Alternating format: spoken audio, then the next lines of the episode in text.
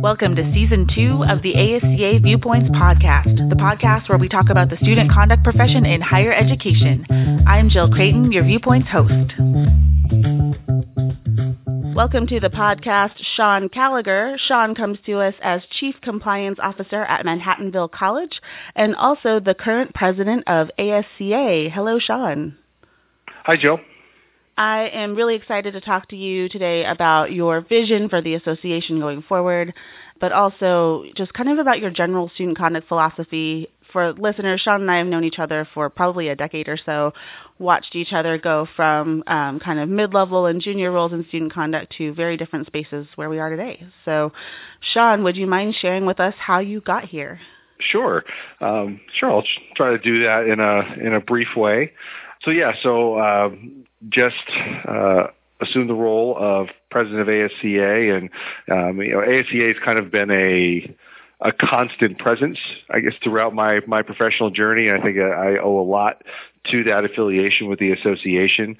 Um, I guess in in short, you know, educationally, I I uh, I did my my bachelor's at George Mason University in Virginia. I went to law school after that uh, at Cornell, and and I really had no no thought that I would be entering higher ed as a field, um, and or student affairs in particular and really just through conversations with you know mentors and and kind of assessing where I wanted to go and I decided to make a shift really before right after I got out of law school and went into a master's program in higher ed at Old Dominion uh, University down in Virginia again. Uh, and there is where I connected with uh, our, the grad program director at the time Dennis Gregory who was a past president of ASCA and I worked for him for a couple of years and uh, he made it very much a part of my job that I join ASCA and get involved um, and that kind of started my my my journey throughout the profession. But um, from there, I started uh, first time I guess professional role uh, was at uh, Roger Williams University in Rhode Island.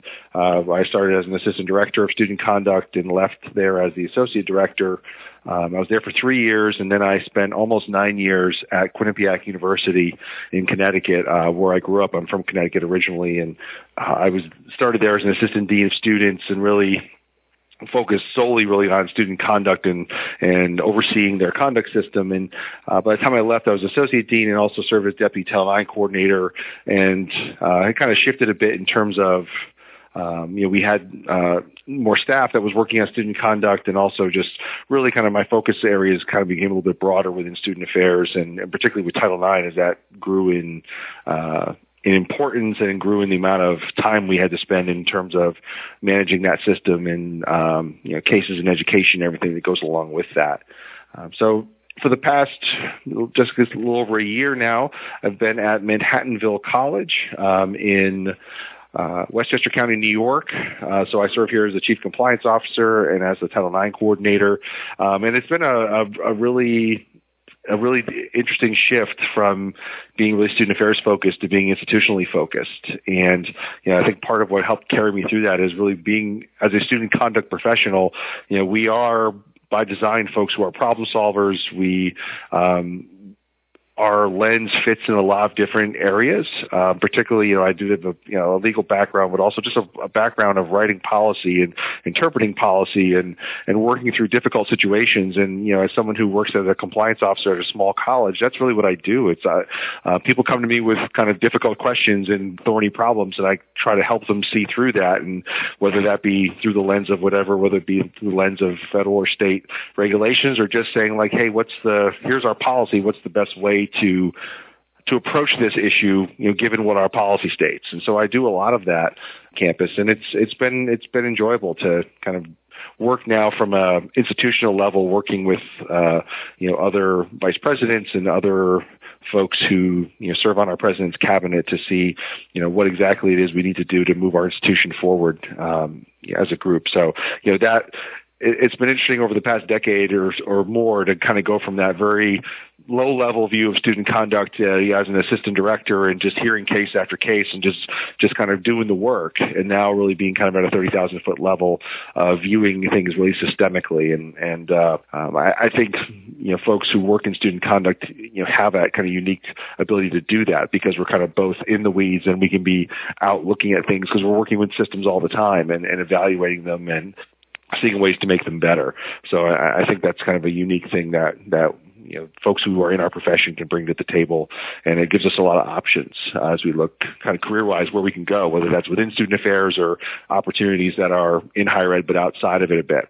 Um, so it's that's that's kind of where where where I've gone, and you know ASCA has been kind of the linchpin throughout all those moves. And you know I met my my supervisors from Roger Williams and at Quinnipiac, the first time I had conversations with them were at ASCA conferences. That's how I met them and kind of got my foot in the door to go do interviews on those campuses. So, you know, ASCA's done a lot for me and um, hopefully I'm hopefully hopeful to give back to the association to, to try to repay some of that. And can you tell us about how you got to the president seat? Uh, you talked about ASCA being a pretty constant thread in your journey, and I'm curious, kind of, how did that all start, and how did you grow into the role? Uh, well, it's it's you know I've I've been lucky to be at, at institutions that are supportive, you know, of, of involvement uh, in, within professional associations, and I know sometimes that's that's difficult. And and you know when we're doing work for associations and as a volunteer leader, you know we're we're we're taking time from somewhere, and that could be uh, from your institution. Also, you know you're you're kind of borrowing time from friends and family and and other obligations you may have. But you know Roger Williams and and Quinnipiac and Manhattanville have been uh, you know, all very supportive of of working with AS, of my working with ASCA.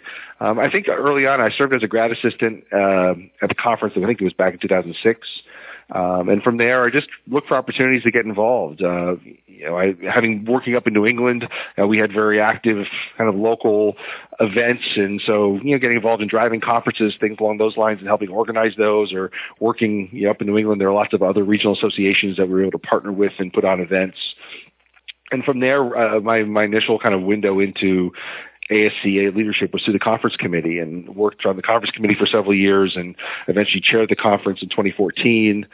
For two years after that, I served as our co-chair for our public policy and legislative issues committee which in you know, 2014, 15 was a really interesting time to do that, um, given all the activity that was going on uh, in Washington and at the state level uh, with Title IX related matters. And so that did something significant that, happen in 2014? yes, yeah, a couple things. So it, was it was a, it was a, a, uh, it was definitely an interesting time to to be involved in that work, um, and then running for the board of directors and. Uh, um, you know, I had one unsuccessful run that, that you're aware of, Jill. So when we, we ran against each other uh, back in 20 for the, it would have been it was the 2013 elections for the 2014 to start in 2014. Um, but I ran again. I served for two years as treasurer, um, and and now going through my three year commitment uh, through the presidency track. I'm so excited to see what you do with the association. Uh, obviously, it's a weird time in our profession. Actually, I'm not really sure it's not ever not a weird time. Uh, but it just depends on what's making it weird. This year, what's making it weird is this very ambiguous sense of what might be next from the Department of Ed. Um, but that also doesn't take away from what we do for the core of our profession in terms of development of students and decision making and accountability with young people. So I'm hoping you can share a little bit about where you see the 2019-2020 board going, uh, what that vision might be, and how you plan to lead us. Sure. Well, I, I think you know the the first place to start is really that the president really is is it's not about necessarily one person's vision of what ASCA should be. It's you know I think over the past several years and the presidency has really evolved into really being a steward of what the board's priorities are, um, and and that's been I think very successful over the past several years, um, the past several presidencies, including yours, in terms of what you know that vision is really a shared one. It's you know I don't come in saying like here's what we're going to do just in my year, and then whoever's after me can do what they want. That's doesn't really serve the association well um, in terms of you know how we keep continuity and and kind of achieve long term goals. Um, so you know for to a large part, you know what we've seen over the past couple of years, particularly when it comes to how do we open up opportunities that the association has. And, you know, we really do acknowledge that the, you know, our programs and uh, from the conference to the Gehring Academy to other events we put on, you know, provide lots of professional opportunities for our uh, members to really highlight, you know, the fact that we have a lot of experts in our association that have a lot to share. And so, you know, we've done a lot of work over the past couple of years to open up those opportunities to as wide a net as people as possible. And we have more work to do in that regard, but that's something we need to continue. And I think it's been to the great benefit of the association the past couple of years, um, you know, to see new folks and new names, you know, in some of our um, you know, really primary positions in terms of, you know, conference presenting and Gehring faculty and things along those lines. So that will definitely continue. Um, you know, I think you referenced kind of it's a weird time for the profession. Um, you know, it's, you know, what the, what, what was released from the Department of Education related to Title IX, you know, while focused on Title IX is really, you know, put a lot of questions out there in terms of what does the future of our profession look like.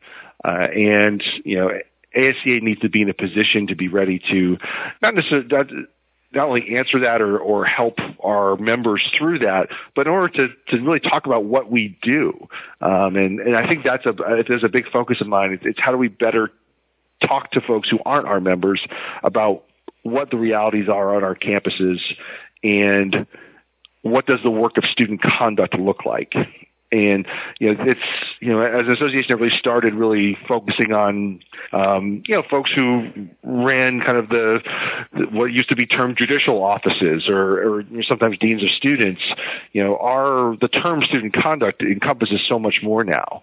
Uh, and we we see that in our membership list in terms of uh, you know, it's we have folks who are kind of serving those traditional roles as directors of conduct or assistant or associate directors and coordinators who just do the day-to-day casework and meet with students, you know, you know, many a week to going through and just and doing that work. And a lot of us have done that. Um, but you know, we also have a lot of professionals that wear multiple hats, um, who have student conduct as part of their responsibility with other things, and particularly our colleagues who work at community colleges. And we've seen a lot of like, kind of multifaceted professionals that have student conduct as like a one of like their suite of things that they have to do on their campuses. Um, but beyond that, even you know, we have our folks who work in Title IX. You know, there are more folks like me who have broader compliance roles, either within student affairs or institutionally, um, that we excuse me, that we see, you know, in the association, um, people doing case management work, um, threat assessment, and behavioral intervention work, um, and how that connects with other areas of campus, like uh, you know, working with student student accommodations and things along those lines. Those are all student conduct areas, and that doesn't even go to mention all the folks who do work within student organization with with student organizations and how conduct processes interact with those areas. I know we have good relationships with our colleagues in the fraternity and sorority world, but you know, we also you know we have a lot of our student conduct folks who maybe their primary role is just doing organizational conduct on some of our campuses. So there are so many different facets to what our work is, and you know, I think from my perspective is that we need to we need to find better ways to talk about that and to present that information not only to our members but uh, to folks who have a vested interest in what we do, but aren't the folks who are ASCA members or who do the work day to day.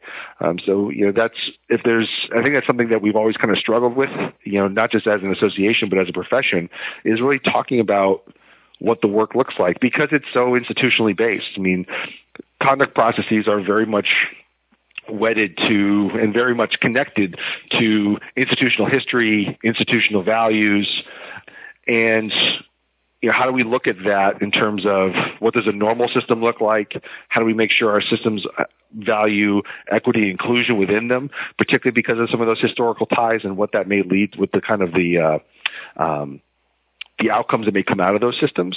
So there's a there's a lot of different lenses here we need to look at, and it's I've been really thinking about how do we present that out and how do we talk about things in a different way. Um, and you know to do that, we just need to be be able to collect that information and you know really be front front forward face forward with our data and about sharing with our members and others. This is what the profession looks like, and maybe by doing that, we can also dispel some dispel some myths that folks have about student conduct and how things operate on colleges and universities. When you talk about uh, this idea, of, I frame it as telling our story, and something that you know we've been having conversations in the boardroom about for a very long time.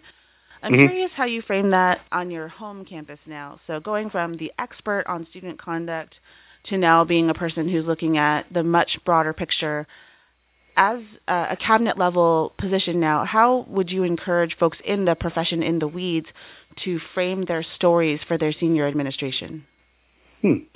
You know, that's a really good question. Um, I think I think a lot of it has to do framing it also framing it within the lens of the student experience. I mean, I think that's something that I know I talk about quite a bit. You know, at, at uh, in my institution, of you know when we're when we look at a process or a system, you know, is this designed for the convenience of the people of of the staff and faculty, or is this designed for the convenience of the students who are really, you know, we don't have an institution without students.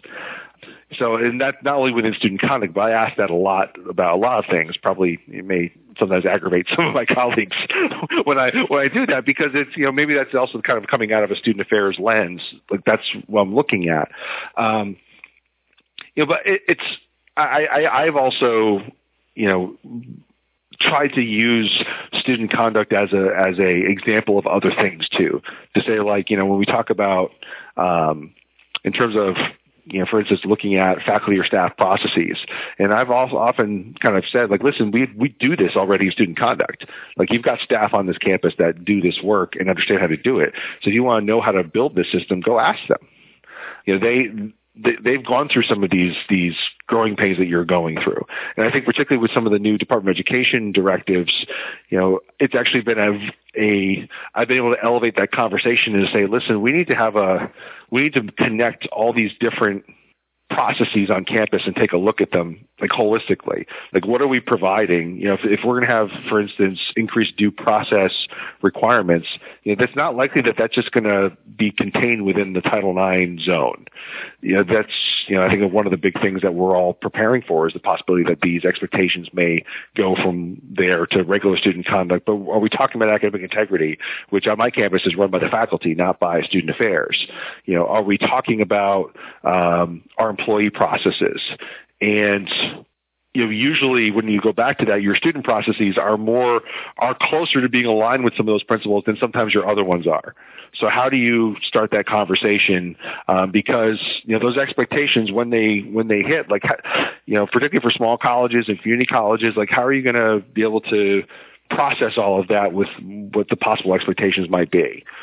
Um, and so those are, I, I think I've found that folks are, are receptive to those conversations but you know, I, I also acknowledge that sometimes you don't have somebody that sits in that room that has that connection to to student conduct and that kind of work.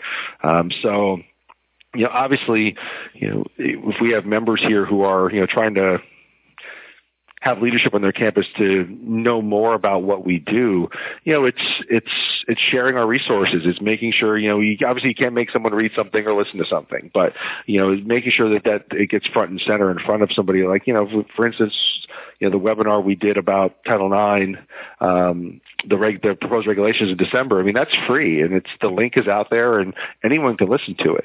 Um, so we, you know, that's not locked down just for members. It's where we wanted to be sure that that was out there you know, for kind of public consumption, and so it can be part of that larger conversation. How do we uh, get a hold of that webinar if we're interested? Um, it's on the ASCA website, so I believe it's um, it should be there, kind of in our in our library of information. Is to, to my knowledge, it should be open to the public. You don't have to be a member to access it. That is really, really valuable. And, you know, where we're at in space and time, the comment period um, either has just closed or is just about to close. Uh, so as we move forward with that, uh, I don't want to spend too much time digging around in the guidance, but what do you foresee happening now? It's it's a good question. I, mean, I, I don't know how long the department's going to take to assess all of the comments. Um, I think at the time we were were doing this recording, there were something close to fifty thousand comments um, that were made. Uh, so I know the department's going to have to go through those. I mean, they don't have to answer each one of them individually, but they do need to answer the concerns that were brought up in them. So how they decide to do that will be interesting to see. I mean, they solicited comments on certain topics within the regulations. I think it's interesting to see what those topics are and also which ones aren't on the list you know, they weren't really soliciting comments about, for instance, you know, the due process provisions that they put into the regulations. So that may not be something they're willing to budge on. Um, so, but we'll see. I, I don't know. I mean, I know there's a lot of advocacy groups out there, um, you know, really encouraging people to, uh, to submit comments. Um, and so I don't know how much, how movable the department is on certain areas. So we'll just have to see.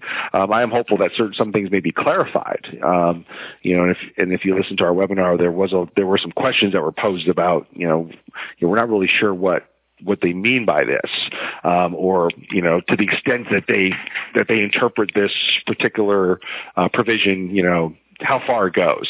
Um, so those, hopefully, some of those will be clarified because you know much rather have that clarified now than have to wait for an institution to be told either by OCR or the courts that they're doing it wrong. Um, you know, when it may be a bit unclear up front. So, so we'll just have to see. And, and the other part of that will be what the implementation date is.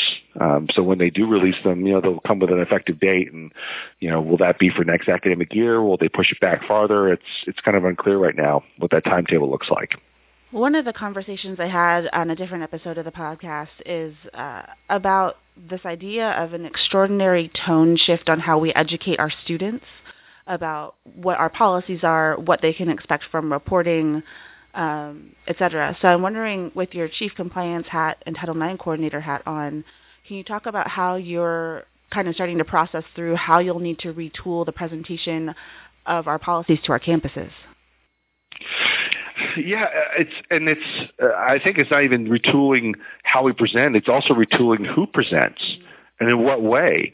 You know, the, there's a the, the that tone that you referenced within the within the the guidance. It really focuses on bias amongst the folks who are involved in the process. Um, so it really opens that question of you know what does what can the title coordinator if you're a title coordinator you know that that that guidance you know if it's if it's kept as is or, or primary or mostly as is really puts a title coordinator in a position where you're you know I mean title coordinators aren't aren't advocates in the sense anyway that they're they're not a victim advocate. They they operate a process and they're um you know they need to make sure that processes are equitable and fair for all that go that are involved in it. Um but you know it does throw up some caution flags for folks who may serve as coordinators to, in terms of how you can present materials. And that that impartiality lens that they are really focusing on that they really really push that message over and over and over in the guidance about impartiality. So you know and it's been seen a little bit in court cases too about you know sometimes a you know an investigator or a judge has been or or sorry an investigator or a staff member has been you know well they may be biased because they did a presentation on something like rape culture or something along those lines so they may be biased against respondents so th- it's those type of things that I think staff need to be conscious of. And so that, that question becomes like, you know, can the IX coordinator do a presentation beyond just talking about your reporting options? And does that need to be somebody else who talks about other topics? You know, so I don't necessarily know what that answer is, but I definitely know that these are things that we need to think about um, because proposed regulations are very focused on bias issues and and bias uh, by the people making decisions um, and and uh, you know the focus on training materials and making those accessible you know that's that all goes into that that concern that the department has um, so it's it's and I know sometimes you know on campus, particularly small ones, you know, folks who serve as coordinators, deputy coordinators, wear a lot of hats in that context, and they're often out there kind of doing presentations or you know presenting in front of advocacy groups or student orgs that work in that front, and so that question's out there whether that's whether that's doable under the current you know proposed regulations. And fascinating too because uh, I struggled with that from a perspective of there's already bias in our society, and a lot of the work that had been done to talk about things like rape culture or trauma informed investigation practices was to balance the bias that already existed. Uh, and so I, I, find it fascinating that there's uh, seemingly a lack of equity in the law about equity in some spaces. So I'm wondering what you thought about that. Well, I mean that goes that that, that goes back to the you know the root of of the the regulations to start with in terms of it's you know about the perspective of the of who's writing them. Um, you know, it's been very clear from the outset that the Department of Education has been very focused on the respondent experience. Um, you know, and so and, and whether that's the detriment of a of a complaining experience, you know, that's you know. I, I don't. I can't state whether that's the case or not yet until we kind of see what the what the final regs are, and at the time of the time that we're we're recording this is uh, you know, we don't know what those are yet. Um, you know, it's, it's it's it's a it's a tough question to answer. Um, and I think part of one of the one of the struggles a lot of campuses will have too is that we you know we have a lot of states that have you know instituted the Obama era regulations into their state laws and regulations, and um, I work in one of them, and and so in New York, and you know how does that kind of push and pull from the federal government and the states play out. Um, and so we're kind of still evaluating that. how does this how does this affect our processes? Um, but yeah, it, I mean, it's it's very clear the perspective in which in which the uh, the regulations were drawn, and even that even the piece related to, you know, I know we were you know in a lot of trainings and and in presentations and out there and kind of even kind of popular discourse is the conversation about false reporting, and um, you know the that reports are um, the incidence of false reporting is is statistically small, you know, but also the regulations put out there very clearly that you can't ascribe any credence to whoever, whatever role someone inhabits in the process. Um, so if someone is a complainant, the fact they're a complainant, you know, can't be given extra weight because they are the complainant. Um, so it seems like some of these points that have been brought up over the past several years and really pushed out there into the popular conversation are been are, are rebutted in kind of indirect ways, but rebutted nonetheless within the regulations when you read through them. So we spent some time in the Title IX realm, and that's where the student conduct focus has been drawn significantly over the last five years or so. Uh, but kind of zooming out a bit, where do you see student conduct going in terms of student learning or the problems that we're seeing on our campuses um, in the next couple of years? It's a good question. I, I think where we see student conduct going is how it's integrated into other areas.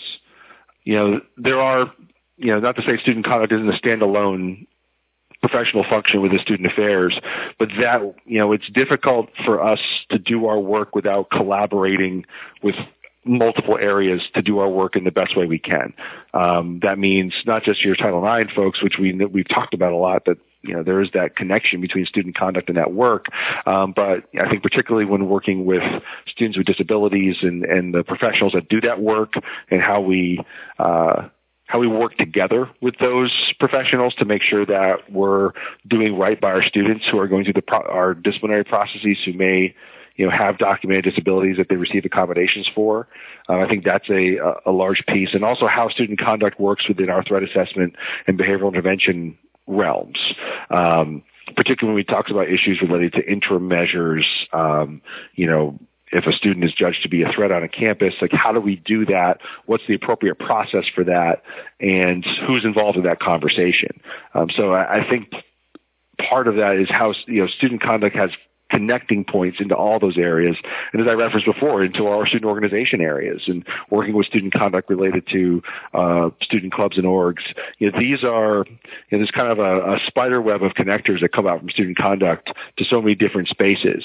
And I you know, that's really, I think, one of the most interesting things about the work we do, and also one of the things that that I think our individual professionals can um, can really put out there the most is that you know there are so many transferable skills and experiences that you can collect as a student conduct administrator and a student conduct staff member that you know gives a lot of different opportunities for folks to you know, not only interact with different areas of campus, but to pick up that experience that makes it possible to, you know, maybe have new professional uh, opportunities open to you.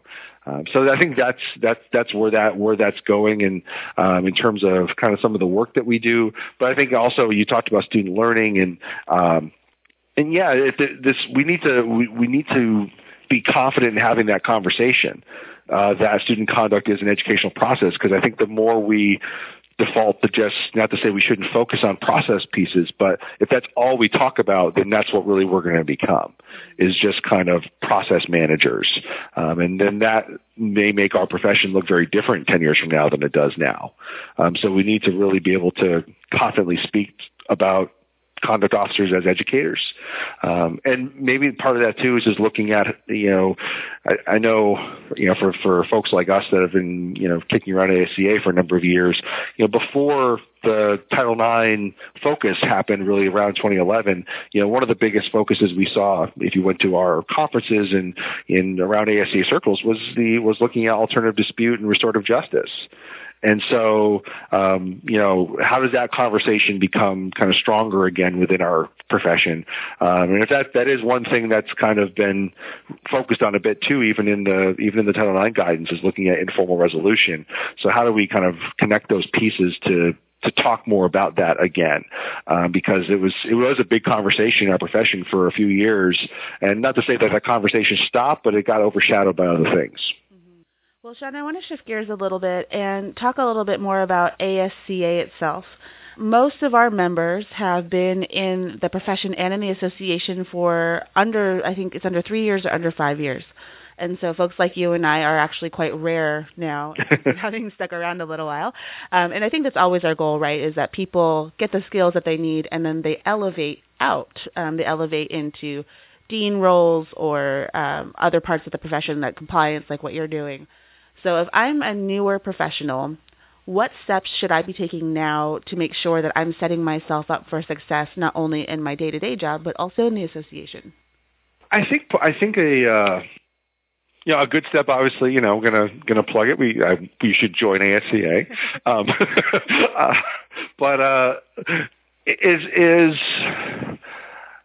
you know, I know as a when as a young professional, like one of the things you know, you know is is kind of digesting the materials that we put out there. I know we put out kind of weekly law and policy pieces, and and and also looking at what regional opportunities are open for you. I mean, that's such a a, a uh, you know, we don't talk about that, I think, enough at the national level or when we're talking about ASCA. But you know, there's a lot of regions and states out there that do great work and have both formal and informal get-togethers and connections. And I think that's if anything that kind of draws folks to ASCA, it's those connections. So it's it's whether that's through someone on your campus, if you're an assistant director, coordinator, report director, it's you know how do I what's the best way for me to connect with the other conduct professionals in our area? Um, and that may be through in-person meetings or maybe a list serve and maybe just an email group that folks are asking questions and just talking about you know things that are coming that are happening on their campuses and getting feedback on on trends and policies and whatnot. And I think a lot of those informal connections are what really strengthens ASCA. Uh, is is you know maybe going to an event and then when you walk out you've got a few folks that you know now that you can chat with maybe in your area or maybe they may be across the country. Um, and that's a huge benefit in an area where we know that a lot of our professionals are one person shows on their campuses or they have very small offices. You know, we're not like Res Life, we're not like student activities where there's often a large structure built in, you know, for student conduct. Some institutions do have that, but it's that's that's more the exception than the rule. Um, so it's finding folks that kind of like like institutions, whether that be regionally or, or institution type, um, and in terms of really, if you're looking for that first introductory piece into the association, um, you know, we, we talk a lot about the conference, but what we found is that the Gehring Academy in the summer is is really is is often more often someone's first foray into ASCA. Um, and you know, doing that if you're a new professional in, in student conduct, doing the foundations track, I can't recommend it enough. I know I did it myself back in 2000, summer of 2006, and I'm still connected with folks that I was in that track with. Um, and that's really been I think the experience for you know hundreds of our members that they've gone to that event and they've walked out with a group of folks that they've still they stay connected with. Um, and when you even if you if you have the opportunity to go to our conference, you know, volunteer. You know, that's that's one of the easiest ways just to, you know, it's I think you can do it usually online before the conference even starts, and you know, it's a great way to just connect with meet some new folks and you know make connections and and kind of find out what that avenue is if you're interested in doing conference committee or or finding about other things that might be going on in your region or or within the association itself. So I'll give a quick plug to my favorite region, uh, regional folks, which is the Bacon Group, um, just because I think the name is funny, and I'm a vegetarian, but I still love this Bacon Group. Um, it's the Bay Area Conduct Officer Network. So anyone like Oakland, San Francisco, Santa Cruz, or not Santa Cruz, uh, San Jose, sorry. So um, I'm just going to give them a shout out because I think their name is. Well, yeah, and it's it's I, and I think that's uh, one of the one of the good things about ASCA too is that you know we you know we do have a region and state structure, but at the same time you know we're open to letting our members be flexible and how they make those those connections, particularly regionally. You know, it's hard when you know, as someone who has, has spent most of my professional career in New England, you know, we don't really spend a lot of time separated as states. We kind of get together as a region uh, because we're pretty much most of us are in driving distance to each other. So when the event happened, it wasn't like Massachusetts was running it. It's this New England is running it. Um, and that's different though in a state like California where, you know, you're not going to have, you know, a California meeting, you know, for a large, it's like a national conference. Everyone has to travel in. Um, so having those kind of regional connections, I know the, you know, Florida is always very active. You know, we have colleagues up in Michigan that have been very active.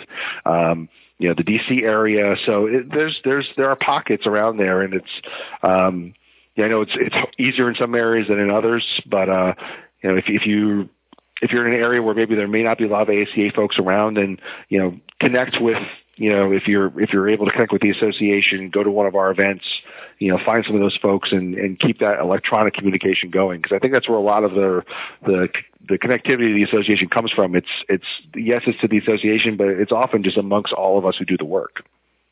So, Sean, as we wrap up our time together, um, do you have any final guiding thoughts for our members or for student conduct professionals? well, wide open for you.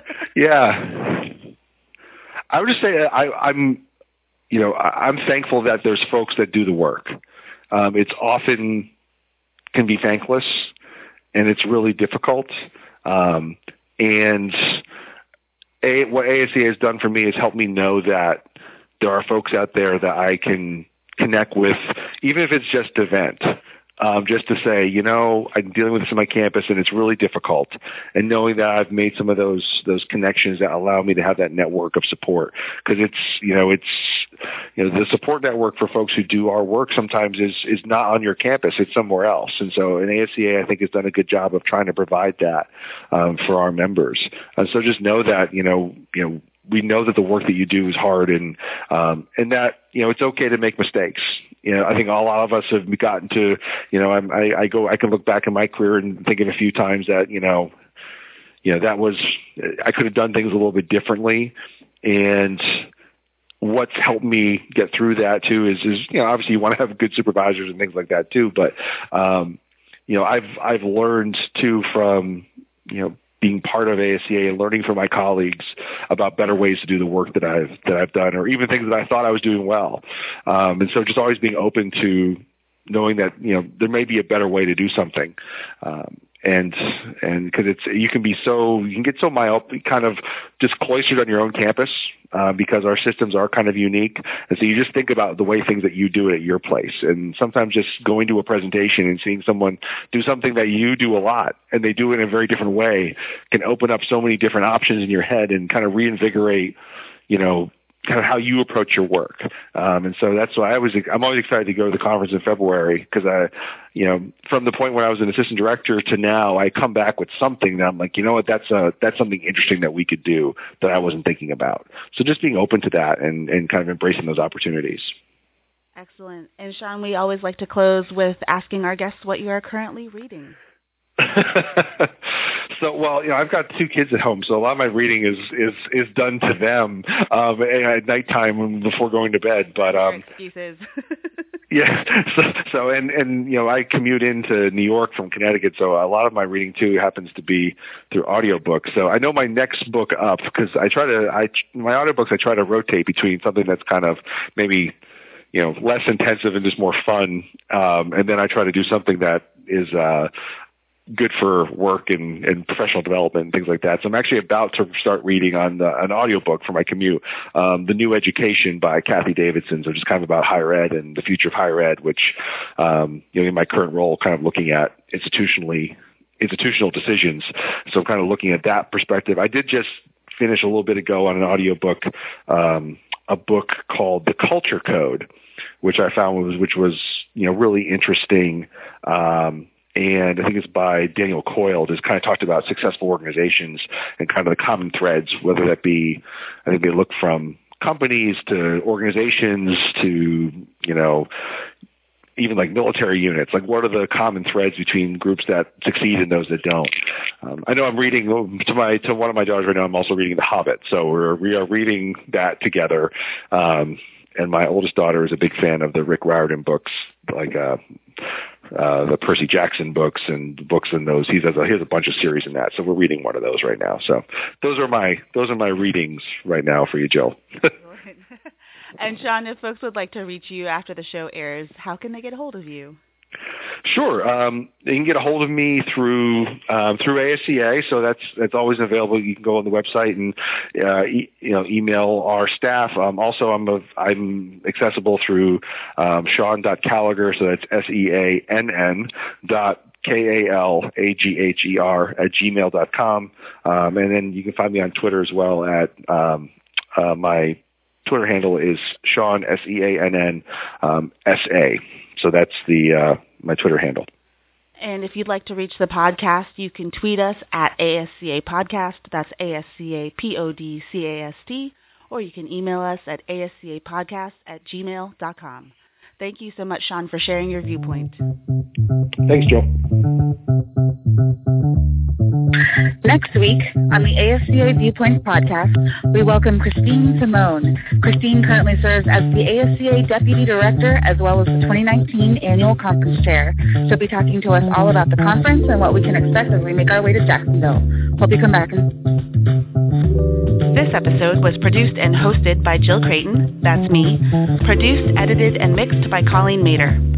Special thanks to New York University's Office of Student Conduct and Community Standards and to the University of Oregon's Dean of Students team for allowing us the time and space to create this project.